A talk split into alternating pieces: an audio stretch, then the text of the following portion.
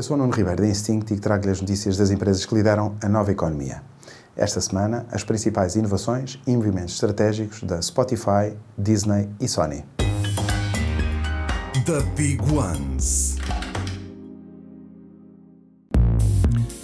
Depois dos podcasts em áudio, o Spotify passou a disponibilizar videocasts. Esta nova opção promove também a interatividade com a audiência ao permitir adicionar perguntas e sondagens a estes conteúdos.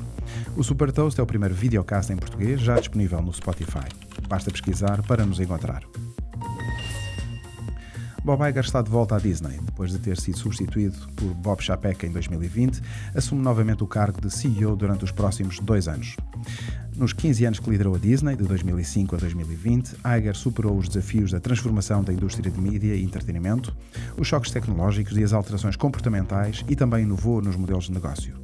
Para além das aquisições da Pixar, da Marvel, Lucasfilm e 21st Century Fox, lançou o Disney Plus em 2019.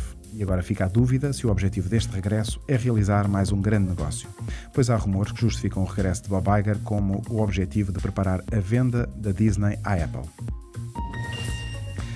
A Sony registrou uma patente para integrar tecnologia blockchain e NFTs em videojogos. A patente refere um sistema suportado por blockchain que rastreia ativos digitais únicos, como personagens, vestuário e acessórios.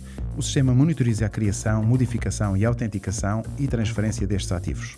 Ao que tudo indica, um dos alvos é o colecionismo de NFTs ligados a celebridades do mundo do gaming. Super Toast by Instinct.